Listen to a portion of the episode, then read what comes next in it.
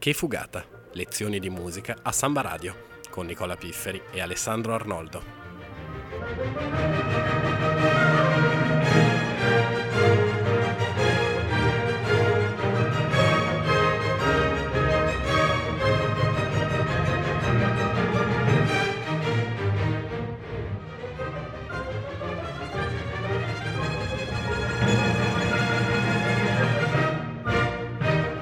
Bentornati a Che Fugata. Oggi parliamo del flauto magico di Wolfgang Amadeus Mozart. Di Zauberflöte, opera del 1791, messa in scena per la prima volta il 30 settembre del 1791, che ha fatto un grandissimo successo e di cui vi parleremo tra pochissimo. Siccome il tempo è veramente poco, e l'opera è veramente grande, io direi di iniziare subito con un ascolto, con l'overture, che già ci fa entrare perfettamente nell'ambiente di questa, di questa opera e ci fa già capire bene in che direzione andiamo.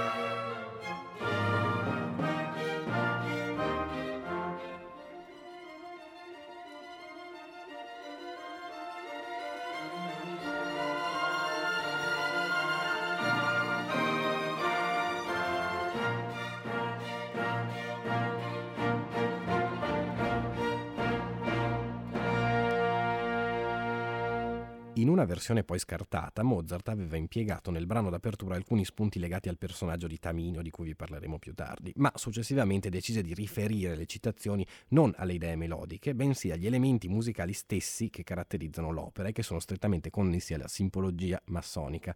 Tra questi spicca in particolare il numero 3, al quale i confratelli attribuivano un valore speciale la prima sezione dell'overture, quindi un adagio e mi bemolle maggiore eh, in due mezzi, si apre dunque con un triplice accordo, la prima di una lunga serie di terne che andranno a costellare eh, tutta l'opera del Zauberflote, quindi tre dame, tre fanciulli, tre porte, tre prove e tre virtù. La tonalità del brano, appunto Mi bemolle maggiore, racchiude inoltre in sé il numero 3, tre bemolli. Non a caso in questa tonalità o in quella neutra di Do altrettanto cara agli adepti delle logge, sono scritte tutte le musiche massoniche di Mozart. Mentre il secondo accordo eh, che avete sentito è una triade di Do minore, quindi stabilisce subito quella che è la polarità tramite il relativo minore che comparirà in alcuni punti cruciali del dramma come antitesi negativa del radioso Mi bemolle maggiore. L'effetto di questi accordi iniziali è quello di richiamare l'attenzione dello spettatore, quasi come un araldo che batta tre volte in terra la mazza per annunciare l'entrata di una personalità.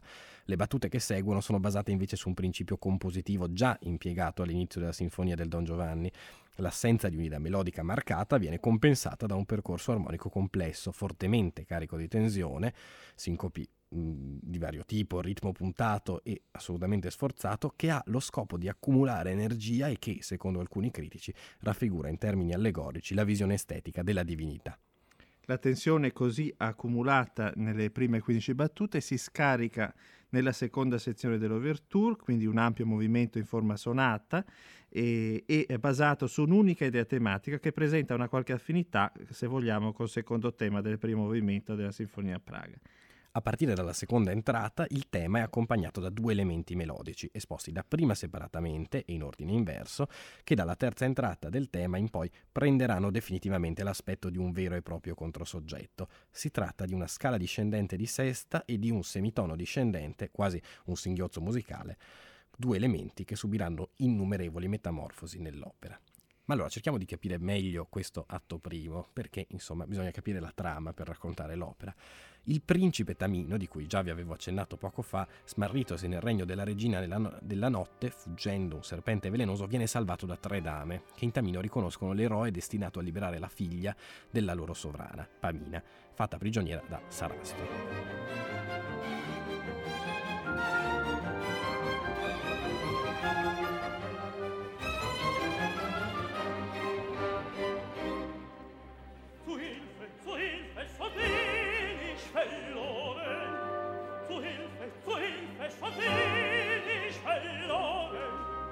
der listige Schlange zum Opfer gekommen beim Herrn.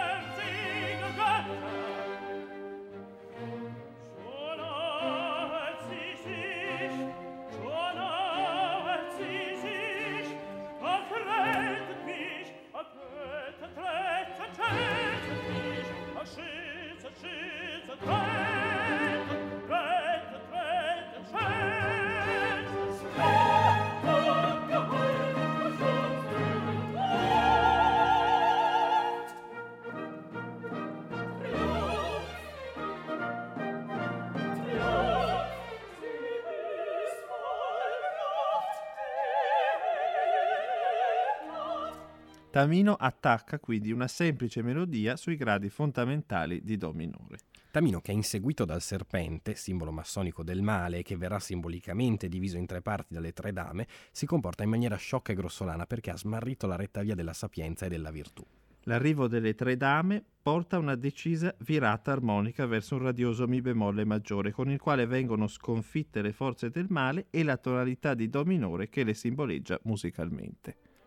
Seguono quindi altre due sezioni musicali interamente nello stile del Singspiel. Nella prima delle due, un allegretto in sol maggiore che sentite, le tre dame cercano di restare sole col giovane principe. Il risveglio in loro di desideri erotici è simboleggiato dalla tonalità di sol maggiore, legata a Papageno e al suo essere un naturkind, figlio della natura. Nella seconda sezione, che sentirete tra poco, un allegro quindi Do maggiore, terza e ultima di questo numero, le dame riprendono la figura discendente, intessendo delicate ghirlande sonore intorno al bel giovane svenuto. Le continue ripetizioni all'unisono dell'addio, che si spengono a poco a poco in lontananza, tradiscono ironicamente la riluttanza delle donne a separarsi da Tamino.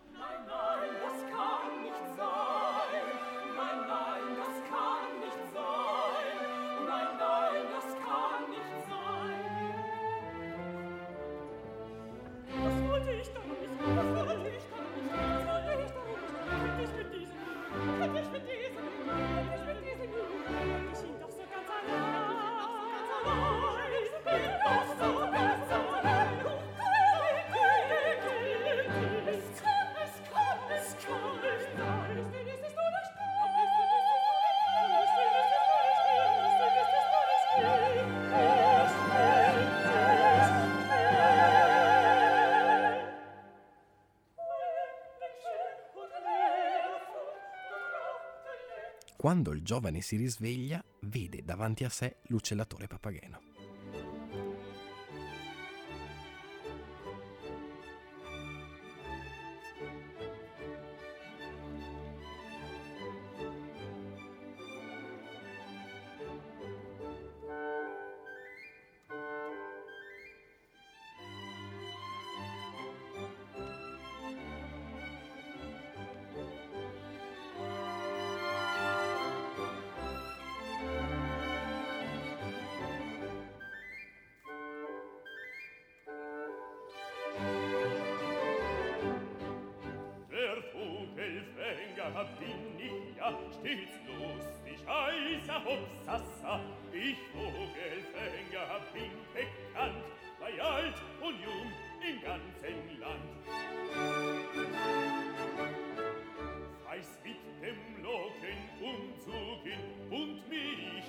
Aus Pfeifen zu verstehen.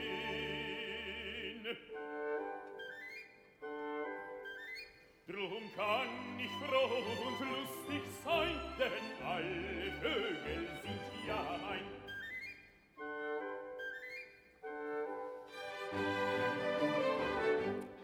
L'aria che Papageno canta entrando in scena, un andante sol maggiore, ha una semplice forma strofica, come avete sentito, e una schiettezza popolaresca con uno stile sillabico e note ribattute che insistono sui gradi principali della scala.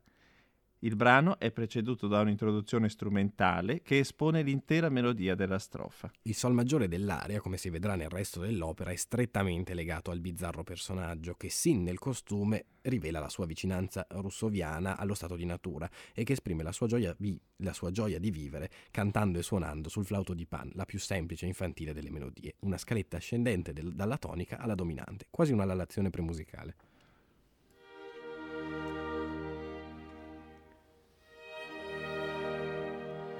Papageno si vanta di aver ucciso il serpente, ma è subito punito dalle tre dame che gli offrono invece un ritratto di Pamina, di cui egli si innamora subito.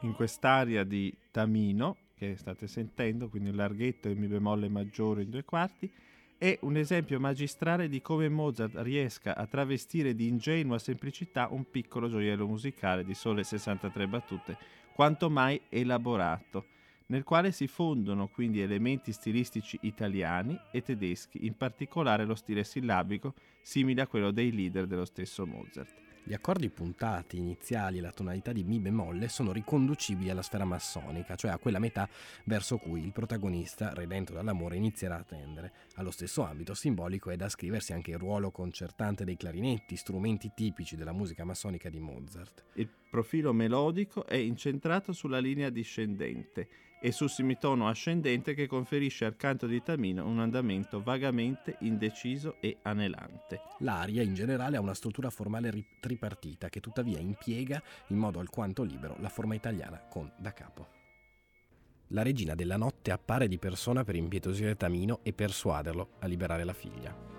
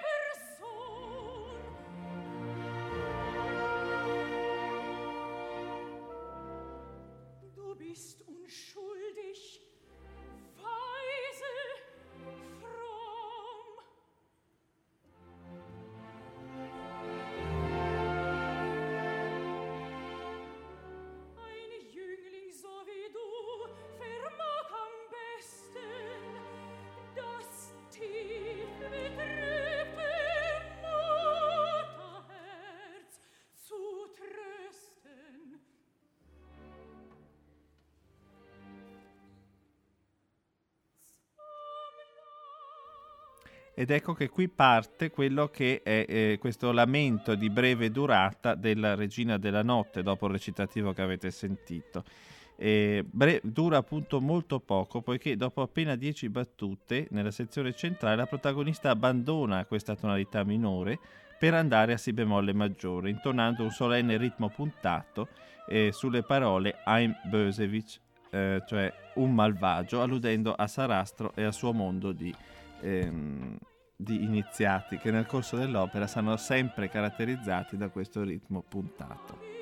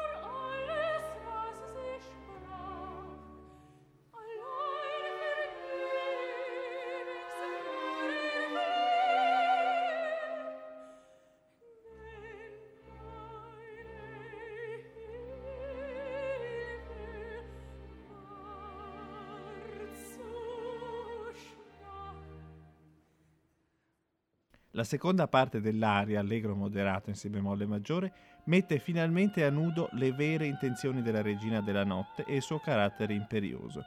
Riappropriatasi del si bemolle maggiore, la donna ordina a Tamino di liberare Pamina, che in cambio otterrà in sposa.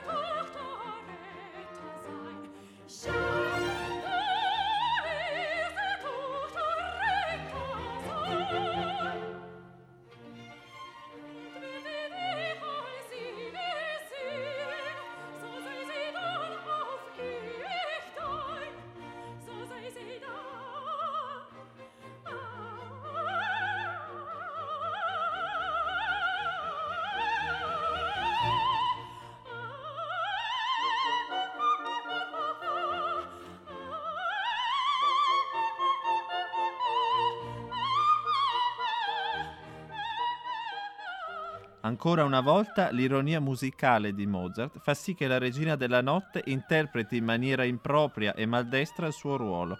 L'interminabile sequenza di quartine di biscrome che conclude il suo numero ha ben poco di vocale e ricorda piuttosto un esercizio per sciogliere la mano dei pianisti. Esso inoltre viene intonato sulla sillaba sbagliata, dan, vuol dire poi, mentre avrebbe avuto più senso su ewig, cioè per sempre, dato che per Tamino è più importante avere per sempre l'amata piuttosto che averla poi. Il principe decide di partire, le dame gli consegnano un flauto magico che lo proteggerà e gli attribuiscono come compagno Papageno, al quale affidano un Glockenspiel. Faranno loro da consiglieri tre fanciulli. Pamina intanto ha tentato di fuggire dal palazzo di Sarastro, ma il moro monostatos, incaricato di sorvegliarla, l'ha già riacciuffata. Papageno arriva giusto in tempo per spaventare Monostatos con il suo insolito aspetto e annuncia a Pamina l'imminente arrivo del principe. I tre fanciulli conducono Tamino davanti ai templi della saggezza, della ragione e della natura e gli raccomandano la fermezza, la pazienza ed il silenzio.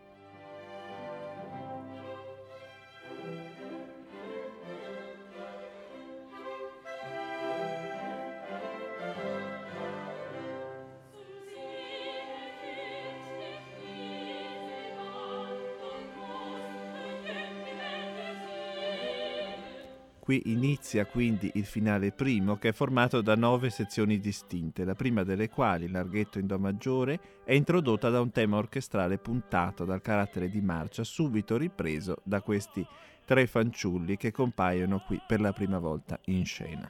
Il ruolo di questi ragazzi, creature angeliche e veri dei ex machina nella vicenda, è uno dei punti più deboli del libretto dal punto di vista drammatico. Sebbene infatti essi appartengano al mondo morale di Sarastro, fatto di purezza e virtù, e ne siano in un certo senso gli emissari, la loro presenza è stata voluta dalle tre dame, cioè dalle ancelle della regina della notte, che hanno fornito a Tamino e Papageno gli strumenti musicali con i quali evocarli. I tre fanciulli avrebbero dovuto accompagnare Tamino e Papageno durante la missione per liberare Pamina, ma di fatto li guidano nel cammino verso l'iniziazione. Da che parte stanno allora i fanciulli? Grazie alla musica l'equivoco, l'equivoco, non viene risolto, ma per così dire nascosto sotto il tappeto. Dopo aver ascoltato le voci bianche dei tre fanciulli, gli ascoltatori non avranno alcun dubbio che essi si trovino dalla parte dei giusti, che presto il pubblico scoprirà essere quella di Sarastro e non, come appariva finora, quella della regina della notte. Un sacerdote esce dal tempio della saggezza e chiede a Tamino cosa vada cercando. Gli rivela che Sarastro non è un tiranno e si rifiuta di farlo entrare, poiché il suo animo è in preda all'odio. Delle voci dall'interno del tempio informano il giovane principe che Pamina è ancora viva. Egli allora sfoga la sua gratitudine suonando il flauto e tutti gli animali selvatici incantati dal suono rispondono al suo richiamo.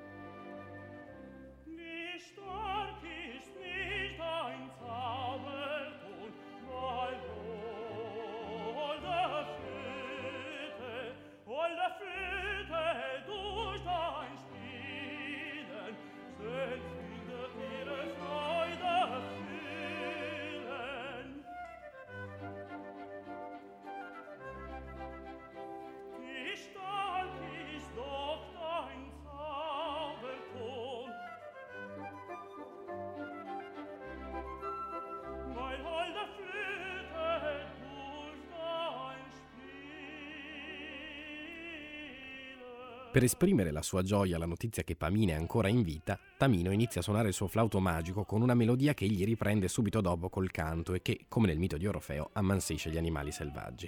Si tratta di una melodia dal carattere popolaresco, che subisce una mesta inflessione a do minore non appena Tamino si ricorda che Pamina è ancora lontana.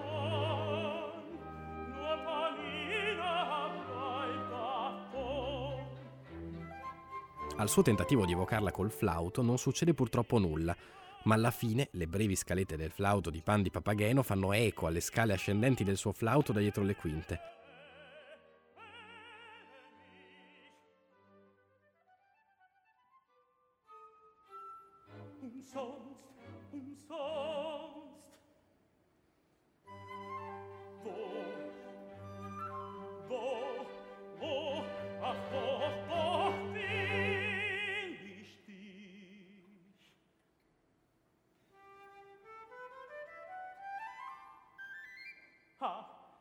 Papagenos Ton.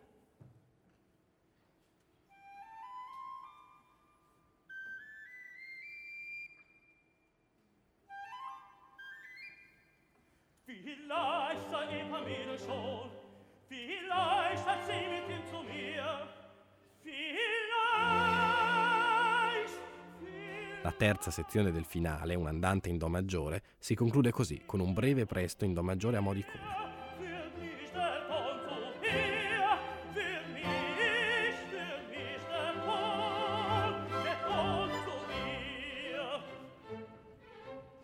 Anche Papageno riconosce il timbro e gli risponde. Sta cercando di fuggire con Pamina, ma Monostatos li raggiunge. Papageno riesce a renderlo inoffensivo con la musica del suo Glockenspiel.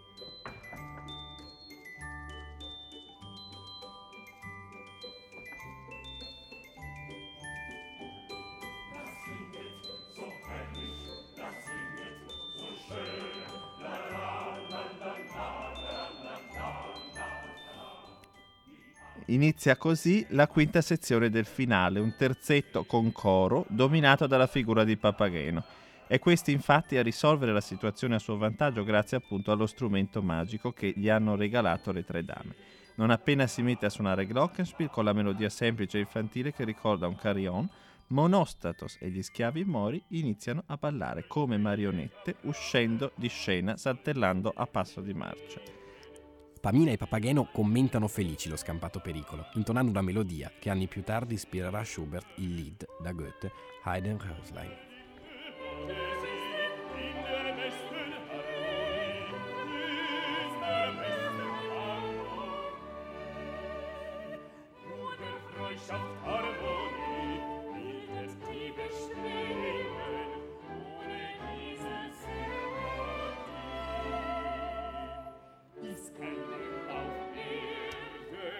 All'improvviso però entra trionfalmente Sarastro. Pamina si getta ai suoi piedi e gli confessa di voler tornare da sua madre. Sarastro perdona il tentativo di fuga di Pamina, ma la affida alla guida di un uomo piuttosto che di una madre.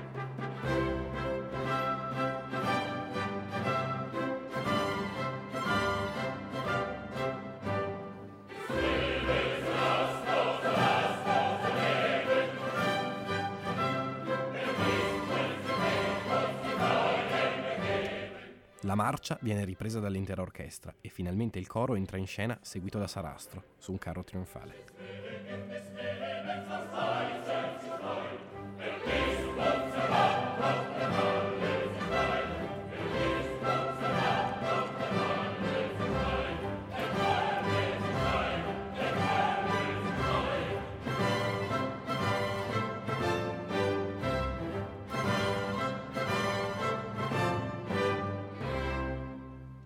Ha inizio quindi la settima sezione del finale, un dialogo in stile di Arioso tra Pamina e Sarastro, nel quale la fanciulla giustifica la sua fuga con il fatto che Monostatos abbia cercato di violentarla e Sarastro, tradendo implicitamente il suo affetto per Pamina, dichiara di perdonarla.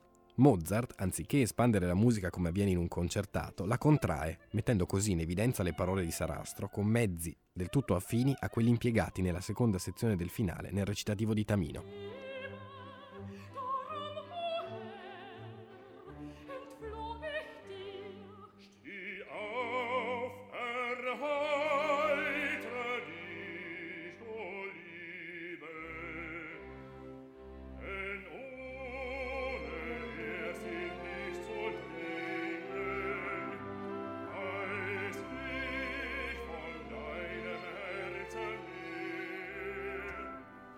Una nervosa figurazione discendente dei violini, costellata di note ribattute e acciaccature che vanno a sottolineare il carattere nevrotico di Monostatos, accompagna la sua uscita in scena insieme a Tamino prigioniero.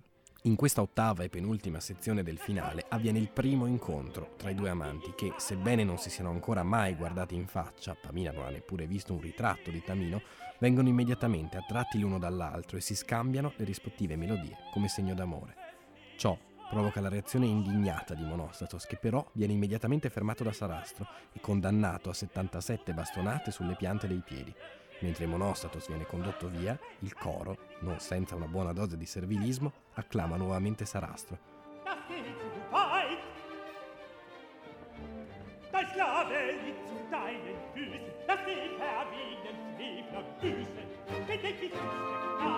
Lass es senden Vogels ist voll der Palinen, Tieren, Führen, allein zu spüren Du kennst mich, meine Wachsamkeit. Verliert das Manke nur bestreut.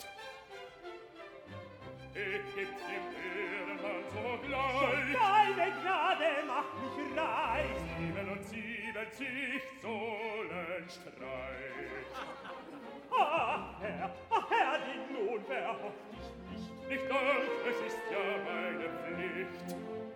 Dopo un breve recitativo di Sarastro, che ordina di condurre Tamino e Papageno al tempio per dare inizio al loro processo di purificazione, il finale primo si chiude con un coro di giubilo, un presto in Do maggiore, accompagnato dall'orchestra al completo. Beiden Fremdlinge in unser Prüfungstempel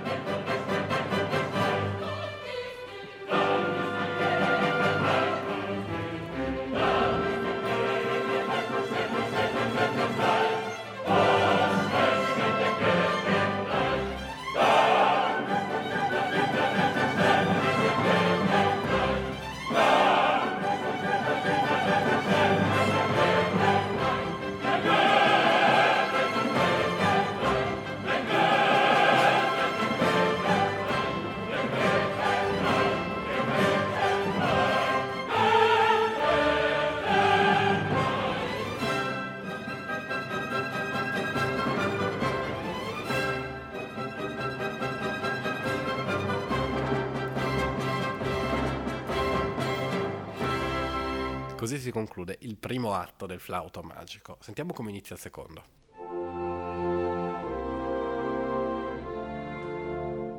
Sarastro riunisce tutti i sacerdoti e propone che Tamino sia iniziato alla saggezza passando attraverso le prove rituali, anche a rischio della sua stessa morte.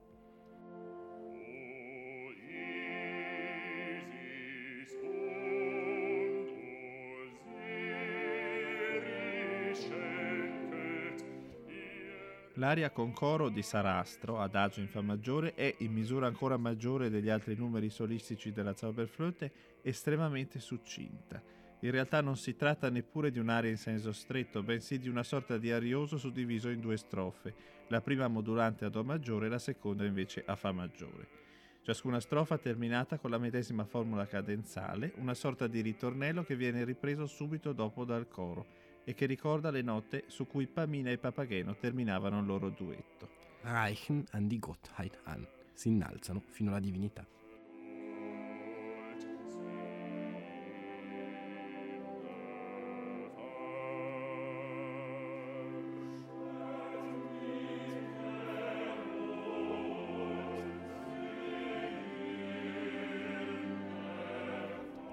Tamino e Papageno vengono introdotti. Tamino accetta la disfida, Papageno esita. La prima prova consiste nel rimanere in silenzio, quando appaiono le tre dame della regina della notte. Papageno fa fatica a trattenere la sua lingua, ma Tamino gli impedisce di parlare.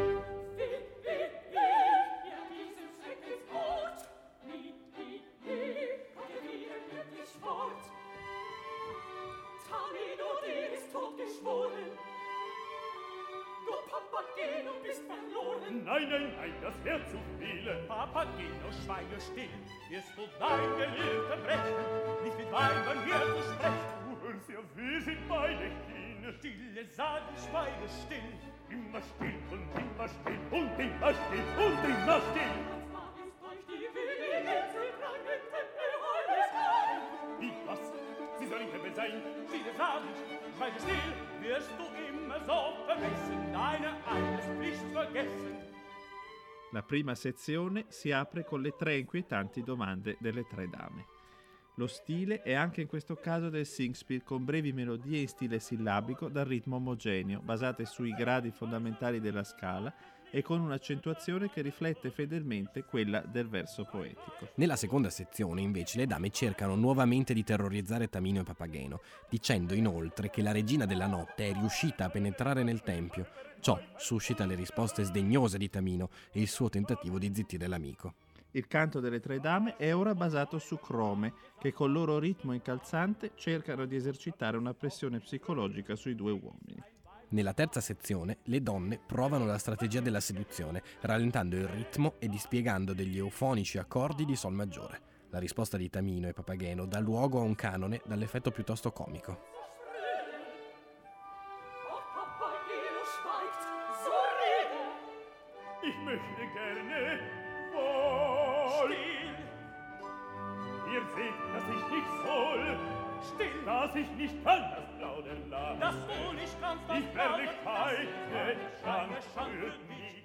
Nella quarta sezione, l'unica nella quale le cinque voci cantano assieme, le tre dame si danno per sconfitte e annunciano la ritirata. L'ultima sezione ha invece la funzione di coda, un coro di iniziati dietro le quinte ha scorto le donne e in un drammatico do minore grida che il tempio è stato violato.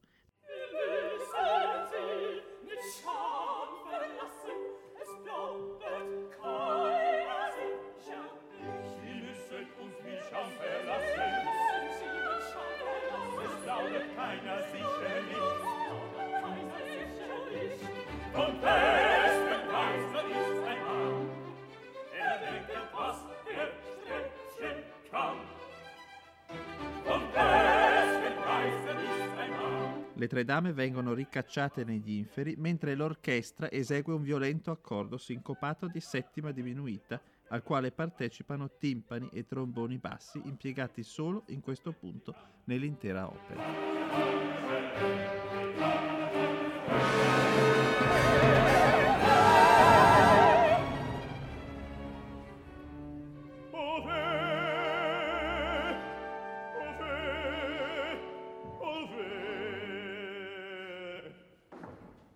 Monostatos scorge Pamina addormentata e quindi vorrebbe sedurla.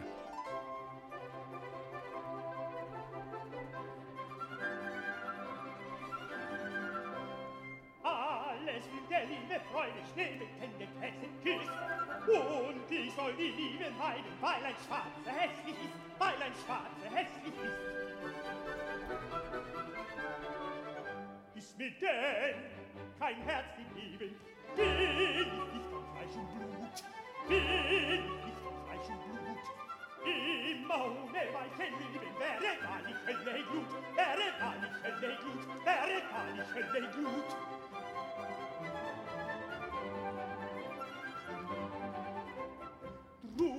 Come nel finale primo, anche nell'aria di Monostatos viene presentato con un tema nervoso che ripete in modo ossessivo le stesse note della scala Do e Sol.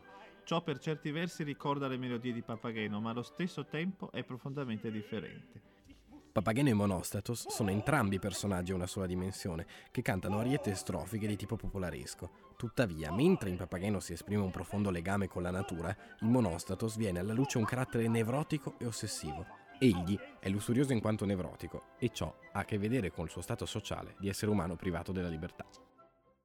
Ma proprio mentre Monostato sta cercando di sedurre Pamina, all'improvviso appare la regina della notte che per vendicarsi vuole persuadere la figlia a uccidere Sarastro e pe- impedire quindi l'iniziazione di Tamino.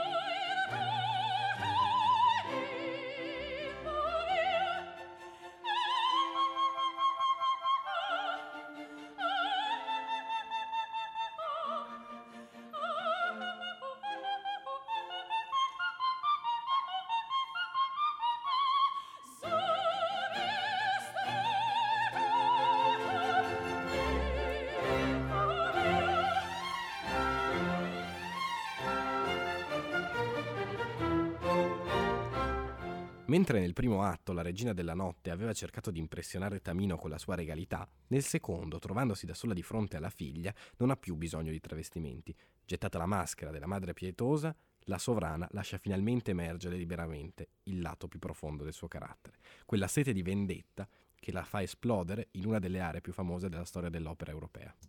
L'aria, allegro assai in re minore, è più breve di quella del lato primo e ha una forma irregolare che abbiamo già visto in altri numeri solistici della Zauberflotte, con due sezioni principali e l'assenza della ripresa, sostituita qui dalla citazione di poche battute della prima sezione.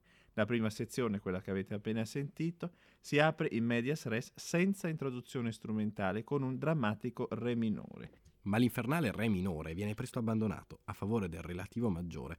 Sembra quasi che il furore abbia fatto letteralmente perdere alla regina ogni logica musicale. Al termine della prima sezione dell'aria, fermamente ancorata a Fa maggiore, la regina della notte inizia a dare libero sfogo al suo virtuosismo vocale, che come avete sentito si dipana su una sillaba finale. Mer, che volendo dire più, in questo caso significa mai più.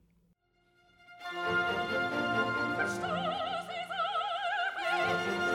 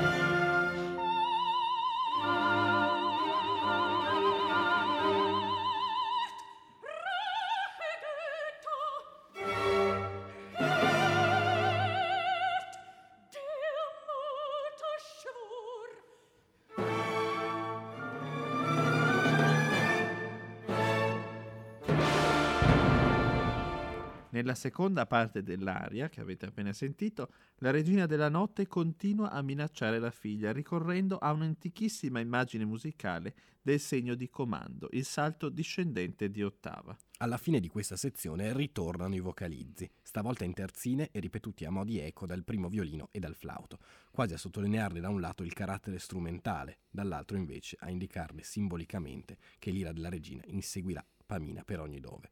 Le ultime battute di questa sezione sono una citazione variata della prima. L'aria si conclude con un drammatico recitativo accompagnato in guisa di coda, che in un certo senso rimpiazza il recitativo che ci saremmo aspettati all'inizio di quest'aria. Monostatos, che ha sentito tutto, esige l'amore di Pamina in cambio del proprio silenzio, ma per fortuna interviene Sarastro, che lo allontana e promette alla sconsolata fanciulla l'amore di Tamino e il perdono per sua madre.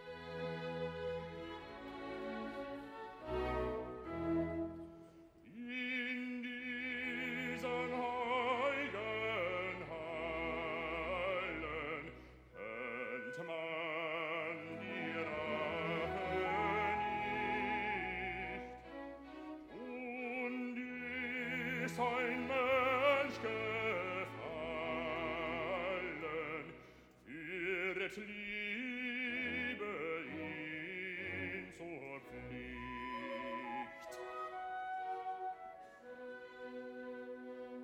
An Wandelieren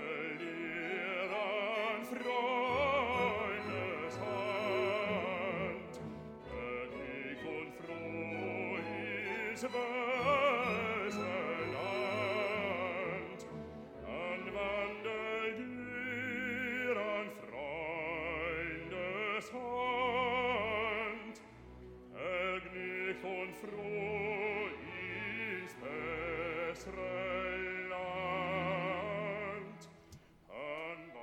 Alle minacce di vendetta e all'atmosfera inquietante dell'aria precedente si contrappone in maniera nettissima la seconda aria di Sarastro, questo larghetto in Mi maggiore e tempo due quarti, che parla di perdono e che anche dal punto di vista tonale si colloca quanto più lontano possibile dal brano precedente.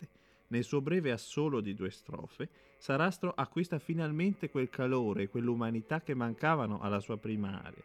La graduale ascesa da Si primo a Do diesis terza, un, una semplice scala nella tonalità di Mi maggiore, ha la capacità di comunicare una calma e una speranza di riscatto che da sola riesce a liberare il personaggio da quella rigida gabbia morale in cui sembrava essere imprigionato nell'aria con il coro.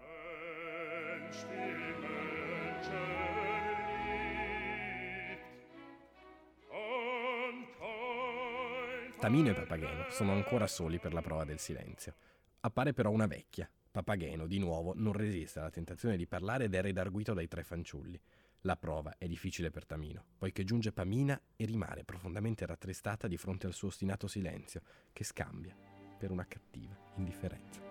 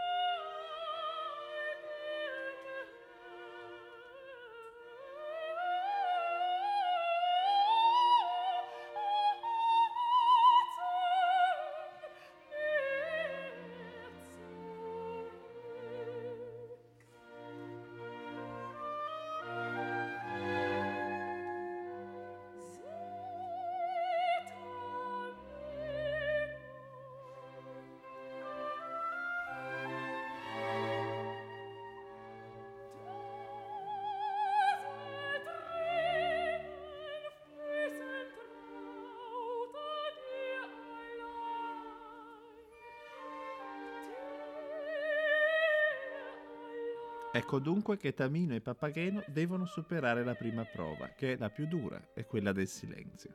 Con il suo flauto Tamino ha involontariamente attirato Pamina, che tuttavia sprofonda ra- rapidamente dalla felicità di aver ritrovato la persona amata nella più nera disperazione. Tamino, infatti, la ignora e non le rivolge neppure una parola. Il dolore di Pamina si esprime in quello che è senza dubbio il momento più toccante dell'intera opera, un'aria bipartita in sol minore senza ripresa in un cullante ritmo di sei ottavi. La tonalità di sol minore ha un valore simbolico all'interno dell'opera, ma non solo, si pensi all'aria di Barbarina nelle nozze di Figaro, e comunque è legata alla perdita dell'amore. Nella stessa tonalità infatti Papageno manifesterà poche scene dopo l'intenzione di suicidarsi nel finale secondo. La prima sezione si conclude con un lungo ed espressivo melisma in Si bemolle maggiore, che se da un lato ci ricorda che Pamina è la figlia della regina della notte, le due donne sono le uniche a intonare melismi nell'opera, dall'altro segna anche una distanza nettissima dalla madre, dato il carattere eminentemente vocale della melodia e l'accento sulla parola Herz, cuore. Alla falsa esibizione di virtuosismo della regina della notte si va quindi a contrapporre qui la sentita effusione di dolore di Pamina. La seconda parte dell'aria, che si basa sulla seconda strofa del testo poetico, elabora gli elementi meto- melodici esposti precedentemente, cromatismi, seconde minori discendenti, salti di settima diminuita, arpeggi di settima, eccetera, per concludersi con una variazione sulle parole Ru im Tode, pace nella morte, un'efficace raffigurazione musicale della morte.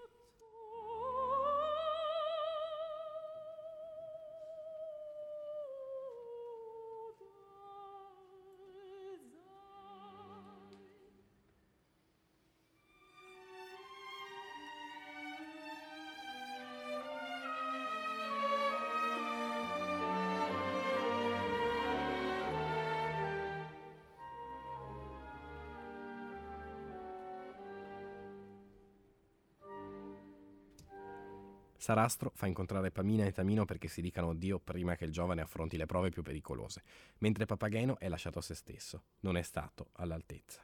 Ma l'oratore annuncia il condono delle colpe. Egli desidera una compagna, Papagena. Gli appare così nel suo vero aspetto, ma subito sparisce.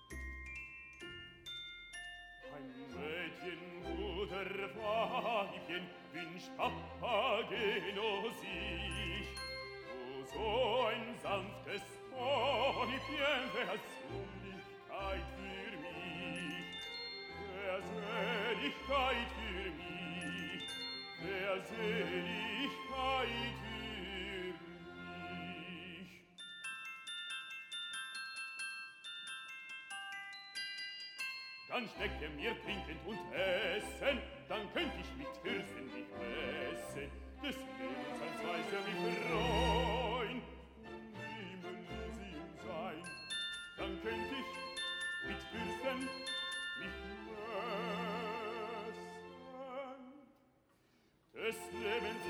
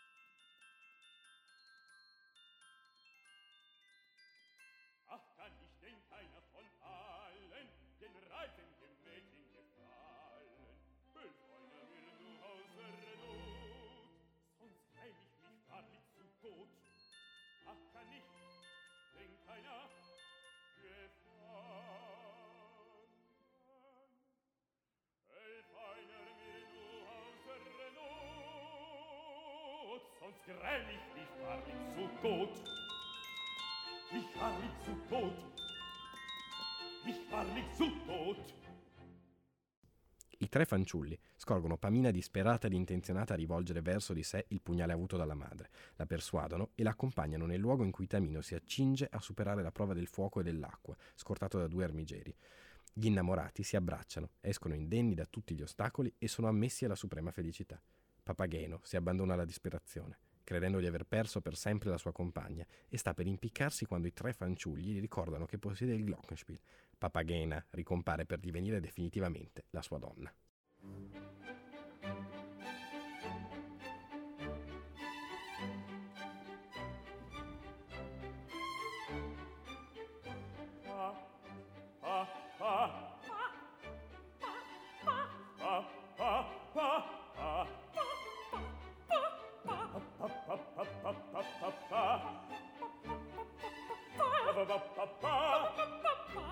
Nur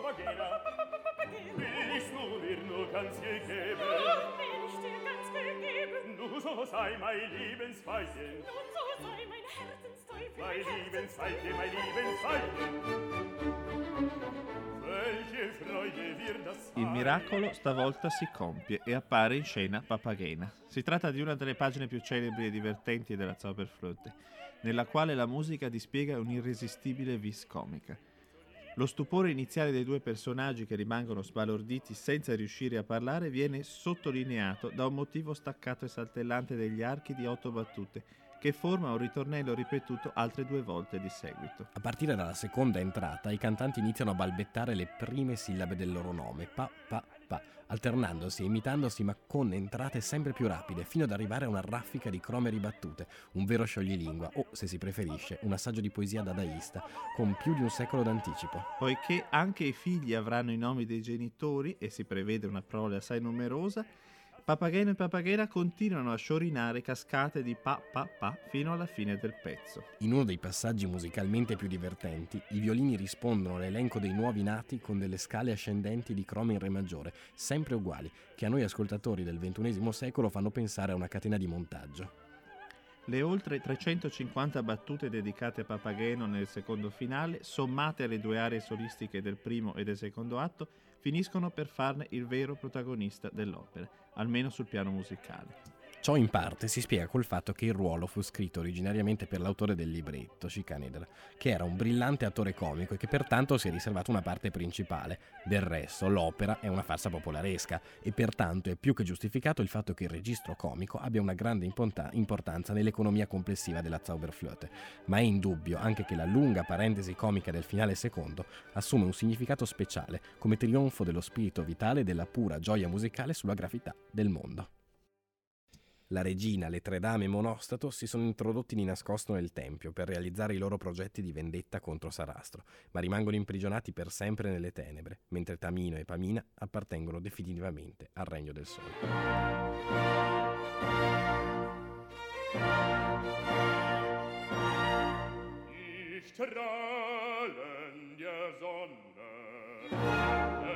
Ertreiben